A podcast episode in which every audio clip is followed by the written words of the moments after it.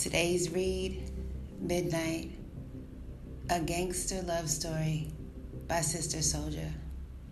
Chapter 8 Upstate New York. Funny thing is, when people support you in a business, even though you have given them a great product in exchange for their money, they want you and your business to support them in other ways too. So, when one of my mother's clients organized a bus trip to an upstate New York farm for apple picking and purchasing fresh plucked vegetables and fresh squeezed juices, Umma decided that our family would attend.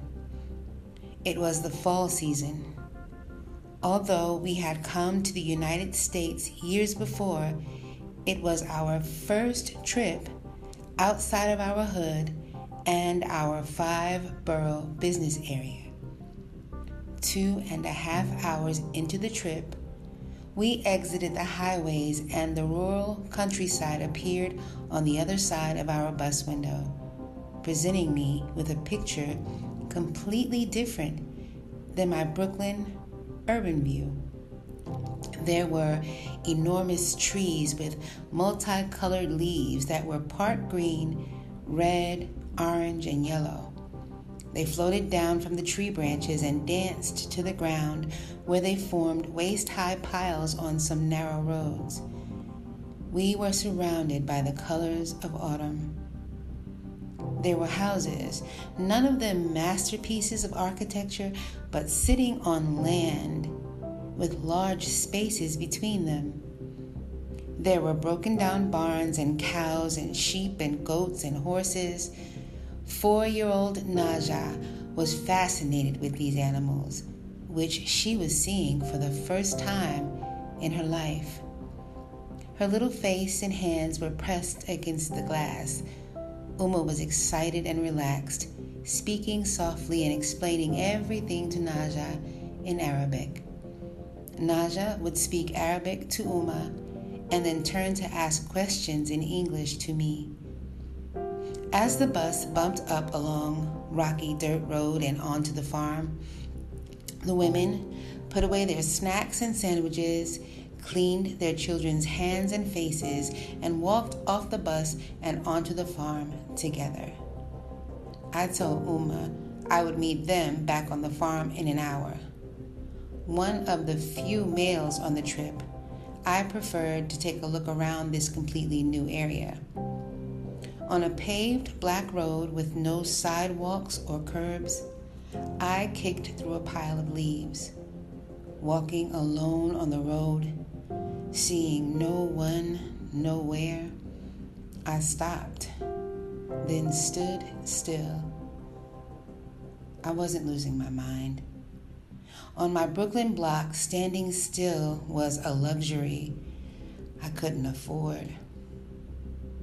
I looked up through the trees and into the skies. The sun was beaming through the colored leaves and small open spaces, creating a kaleidoscope. I listened to the sounds of nature the way we used to back home in my grandfather's village. I could hear the subtle sounds of the mosquitoes, knowing they were dying out for the season. I could hear the music of the birds flying south. I could hear the wind breezing through the grass. I could hear the deep moan of the cows and stutter of the goats. A mile down the road, I came upon a horse farm. About eight of them were grazing on some grass behind a rusted barbed wire fence. I stopped to take a good look at one of them that stood about 15 feet from me. Horses are big and imposing creatures. I couldn't even imagine what Allah was thinking when He created them. Allah is the ultimate designer. I thought, how amazing to think up and then bring into existence thousands of different kinds of creatures, each one unique and awesome on its own. Look at the difference between a horse and a camel, I thought to myself. The horse's skin was more smooth and tight, its body more streamlined. Allah filled the horse's eyes with mystery. It seemed like they knew something that humans did not know. Yet, there was no real way for a human to decipher what a horse was thinking and feeling.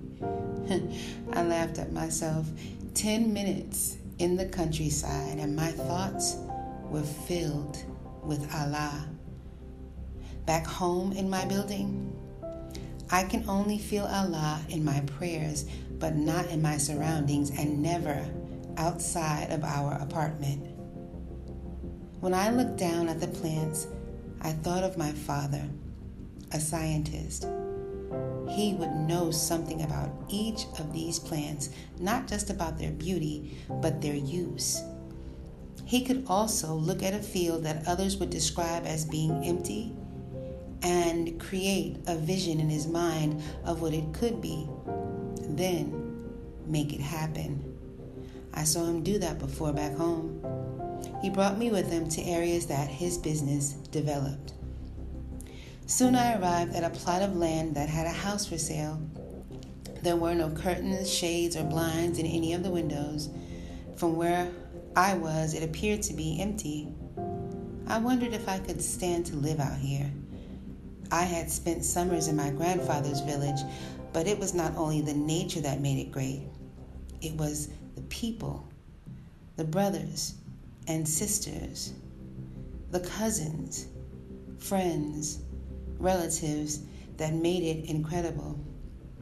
It was the music, the gatherings, the talks, the sports, and even the work that made it a life.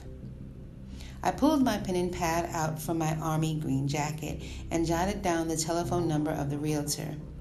If anything, I just wanted to call and find out how much a piece of property out here would actually cost. Umma and I already knew that we had to move off our Brooklyn block. We talked about it often and had a plan.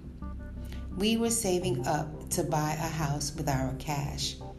We agreed that until we had enough money to pay for the house in full, we would remain on our Brooklyn block working hard and saving our profit. No tricky realtor with tricky fees. No mortgage bankers or bloodsuckers who a person had to pay for 30 years of their life. No astronomical interest rates and shit that switched up in the blink of an eye and after the shake of two hands. No more monkeys in the middle, loans, leases, or debts. To the right, I came upon a pebbled path. I could hear some people talking for the first time in four miles. They were inside a graying building with a weathered sign that read Blacks. Somehow, that meant me. So I walked up the path and pushed through the antique door with the We're Open sign hanging from one rusty tack.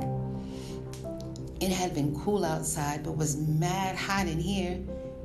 It was a blacksmith shop with one big older white man covered in black grease, banging what looked like a heavy all metal hammer on a piece of iron, then poking the iron into an open oven shimmering with intense heat and orange flames. You need horseshoes? The teenage boy who emerged from the corner asked me. Nah, I answered.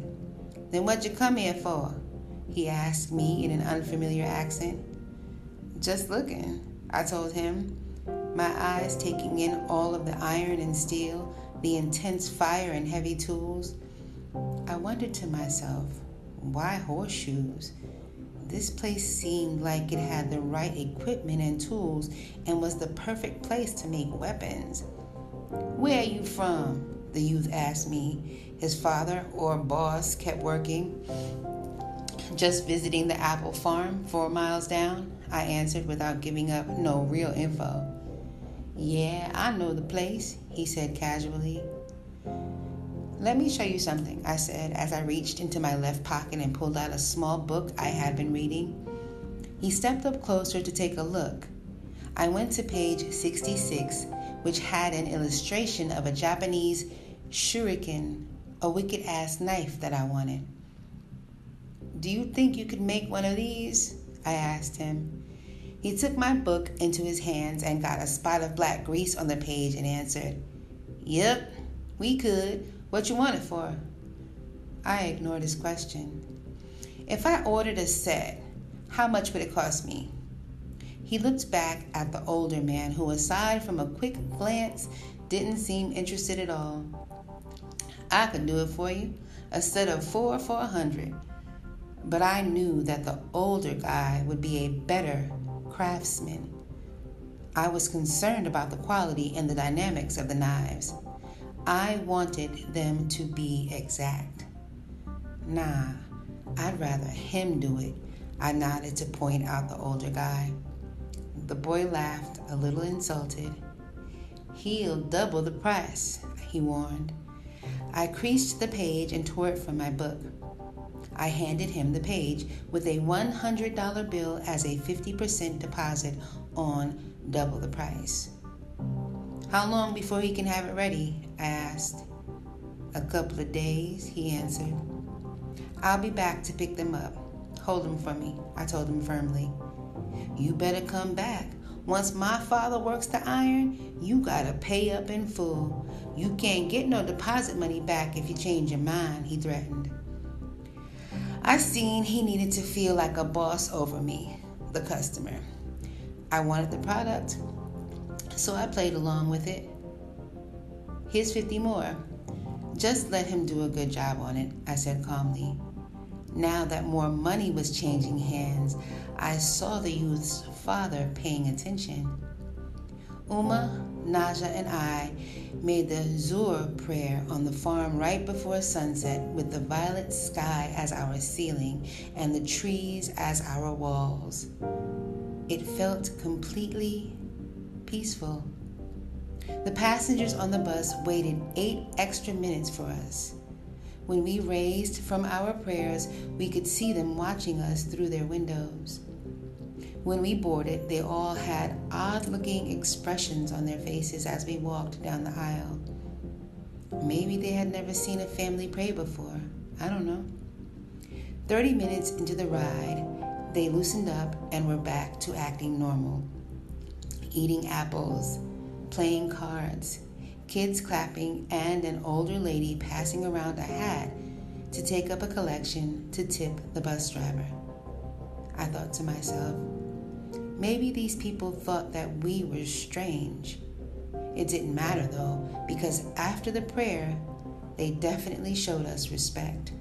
What started out as a bother and an obligation turned out to be a great trip. At first, Umma and I worried about losing an entire Saturday, which was the biggest workday for her side business. Now, we not only got some fresh vegetables and fruits that grew up from the ground and hung down from the trees and were picked by Umma's hand the way she liked it, I also had a lead on a house for sale. When I gave the realtor a call that same week, at first he didn't want to talk to a kid on the telephone. I was 12. I told him my parents didn't speak English and that I was translating for them. He switched from being angered to only being a bit impatient. He priced the house at $62,000. He also offered to sell us the empty plot of land beside it for 20,000. Through Umma Designs, in two years, we'd banked $24,000. We agreed that when we had enough money to walk in and buy a whole house and the land it sat on, we would disappear from our Brooklyn block quietly. No one would know where we had gone, why, or most important, how. The shuriken turned out sweet. They were curved knives with a fist grip. One graceful swipe at a neck at the right angle, and the head comes off.